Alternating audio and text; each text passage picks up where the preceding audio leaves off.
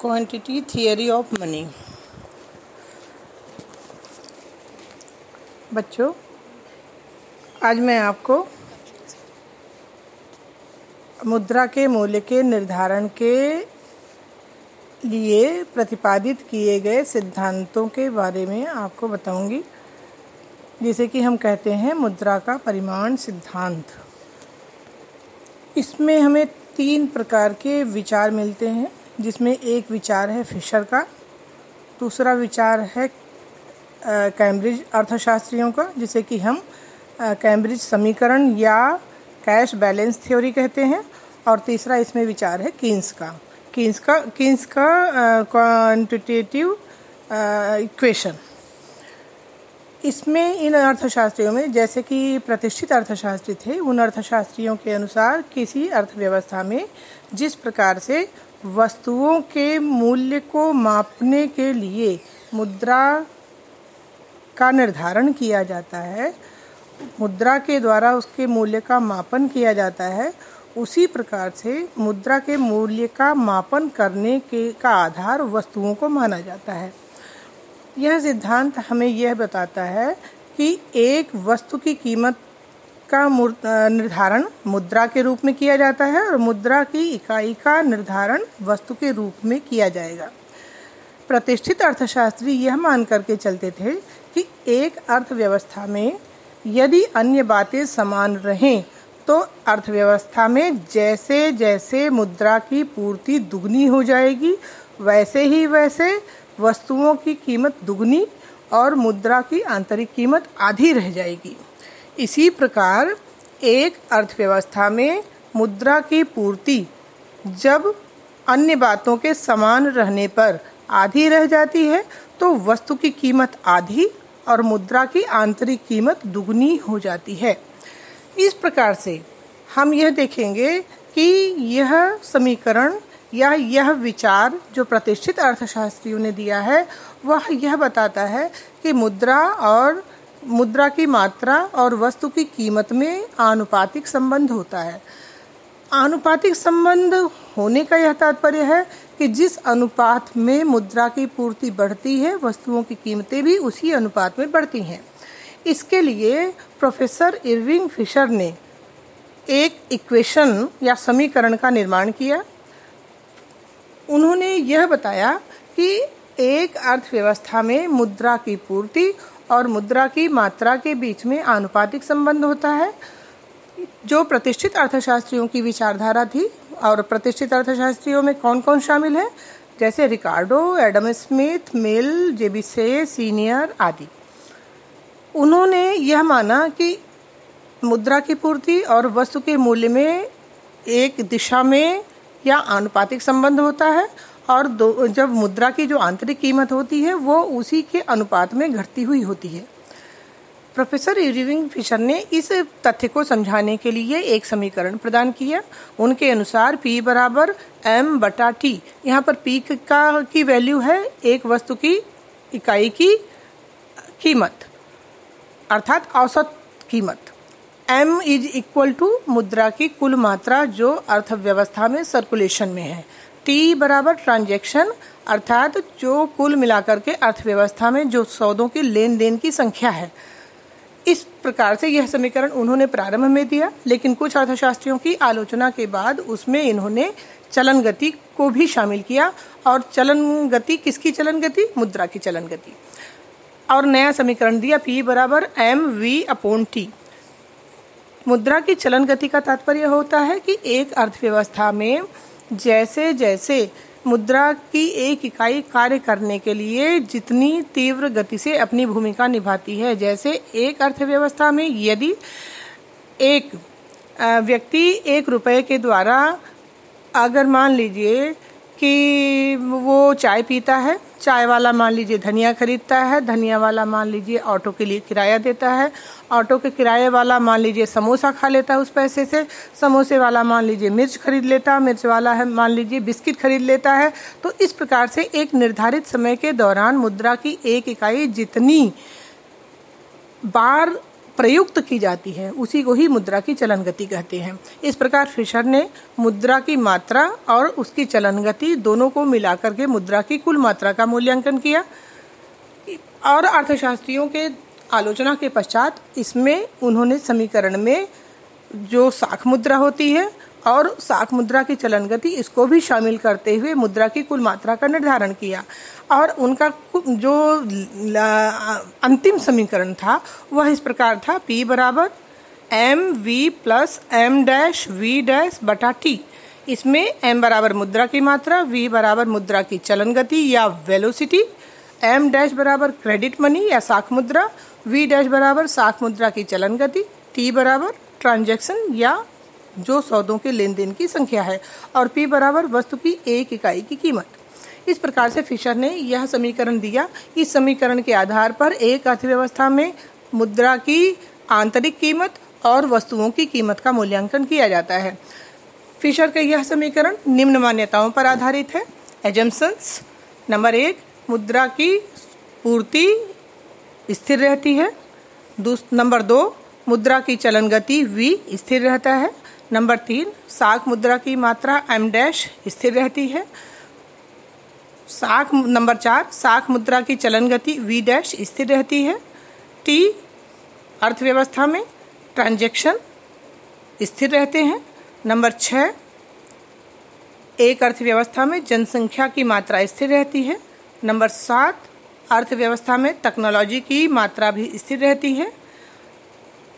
इसके अलावा उनके अनुसार अर्थव्यवस्था में कोई भी अन्य कारक मुद्रा की मात्रा और वस्तु की मुद्रा की कीमत को प्रभावित नहीं करता है और बाकी सब चीज़ें स्थिर मान ली गई हैं। इस प्रकार से फिशर ने अपने समीकरण में के आधार पर मुद्रा की कुल पूर्ति का मूल्यांकन किया और मुद्रा की कुल पूर्ति के आधार पर वस्तु की एक इकाई की कीमत का मूल्यांकन किया और उसके आधार पर उन्होंने मुद्रा की एक इकाई के मूल्य का मूल्यांकन किया। जैसे यदि हम उदाहरण के लिए यह मान लेते हैं कि एक अर्थव्यवस्था में मुद्रा की कुल निर्गमित मात्रा bank reserve bank of India के द्वारा या किसी भी देश के केंद्रीय बैंक के द्वारा निर्गमित मुद्रा की मात्रा एक हज़ार है। यदि हम यह मान लेते हैं कि जो आपके फ़िज़िकल करेंसी है, उसकी चलन गति अगर हम मान लेते हैं कि चार है तो इसकी गुणा इसमें हो जाएगी एक हज़ार गुणा चार प्लस मान लीजिए साख मुद्रा की मात्रा। साख मुद्रा में क्या शामिल होता है? जैसे चेक है ड्राफ्ट है, या क्रेडिट कार्ड है क्रेडिट मनी है, इस तरीके की जो भी चीज़ें होंगी। तो एम डैश की मात्रा हमने मान ली 500 और मान लीजिए इसकी चलन गति तीन है। तो और टी बराबर मान लीजिए सौ इकाई है। तो इस प्रकार से समीकरण को सॉल्व करने पर क्या लिखेंगे? पी बराबर एम कितना है? एक हज़ार गुणा चार प्लस पाँच सौ गुणा तीन बटा सौ। तो कितना हो जाएगा? ऊपर का सॉल्व करिए। एक हज़ार गुणा चार बराबर चार हज़ार प्लस पाँच सौ गुणा तीन बराबर पंद्रह सौ। तो कुल मिलाकर के कितनी मुद्रा की मात्रा हो गई? पचपन सौ। पचपन सौ बटा सौ बराबर पचपन।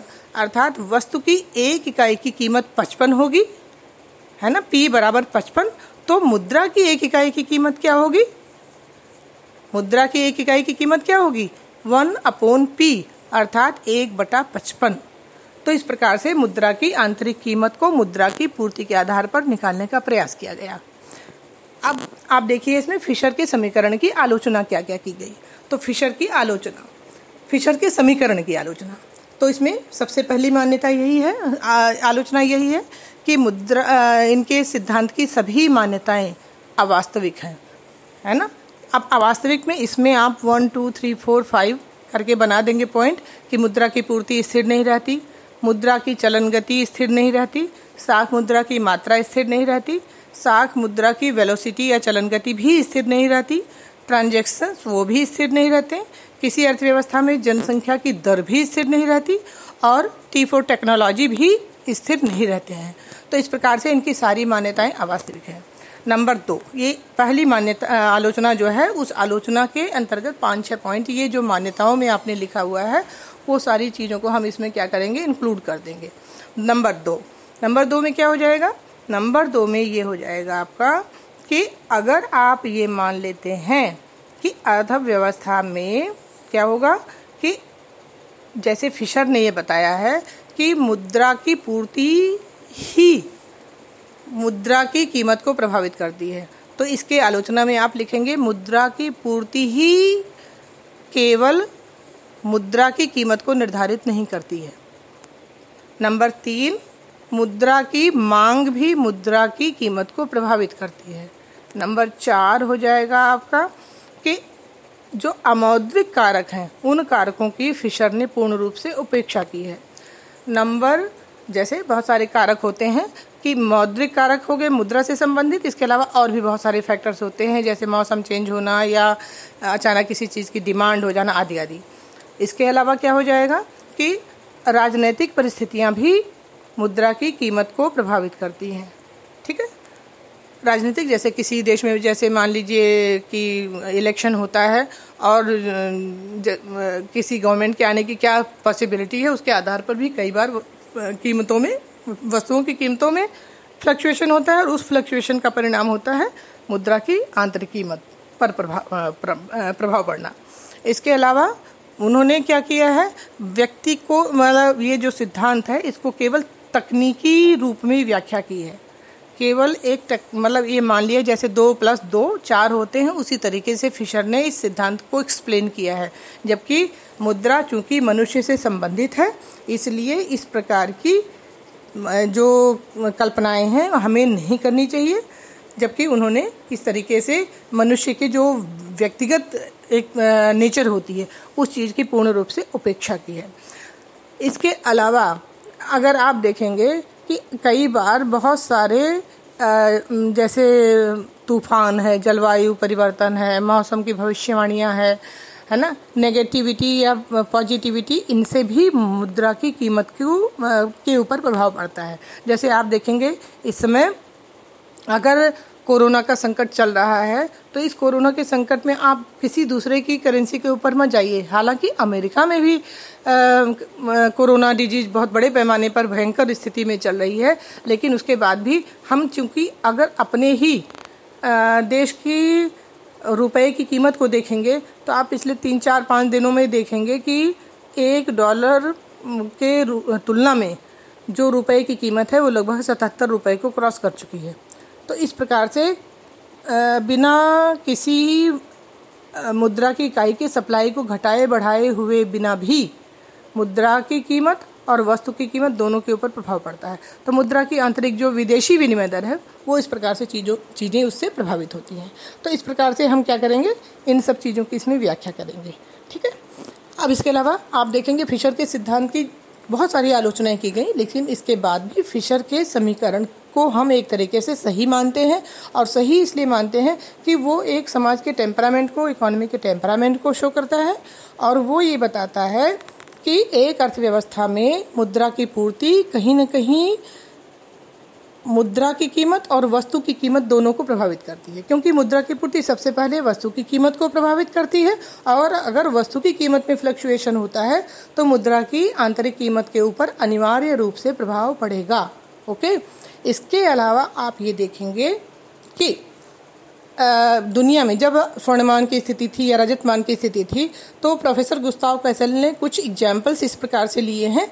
उन्होंने ये बताया है कि एक अर्थव्यवस्था में जब जब सोने की जब स्वर्णमान था जब सोने की खाने मिली आ, जो है कहाँ पर मिली थी? अफ्रीका में। तो उस समय सोने की पूर्ति बढ़ने के कारण चूँकि स्वर्णमान था तो सोने की करेंसी बढ़ेगी। इस प्रकार से वस्तुओं की कीमतों में वृद्धि हुई और वस्तुओं की कीमतों में वृद्धि होने के कारण जो सोने की आंतरिक कीमत थी या मुद्रा की आंतरिक कीमत थी, उसमें गिरावट हुई।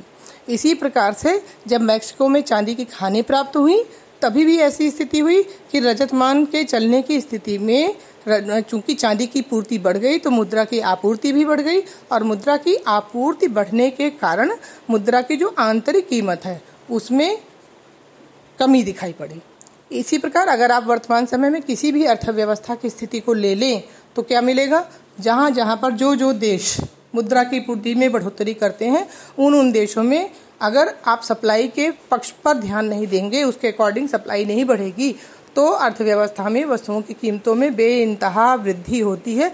जैसे प्रेजेंट में आप देख लेंगे, इस समय कि एक तो जिम्बाब्वे की स्थिति और एक वेनेजुएला की स्थिति। जहाँ पर आप देखेंगे वेनेजुएला जैसे देश में टमाटर एक किलो नौ लाख रुपए का, एक अंडा नौ लाख रुपए का, इस प्रकार से वस्तुओं की कीमतों में वृद्धि दिखाई पड़ रही है और सेम इसी प्रकार की कंडीशन आपको जिम्बाब्वे में देखने को मिलेगी, जिसमें क्या होता है कि वस्तुओं की कीमतें बे बहुत बड़े पैमाने पर बढ़ोतरी हो रही है। ठीक? है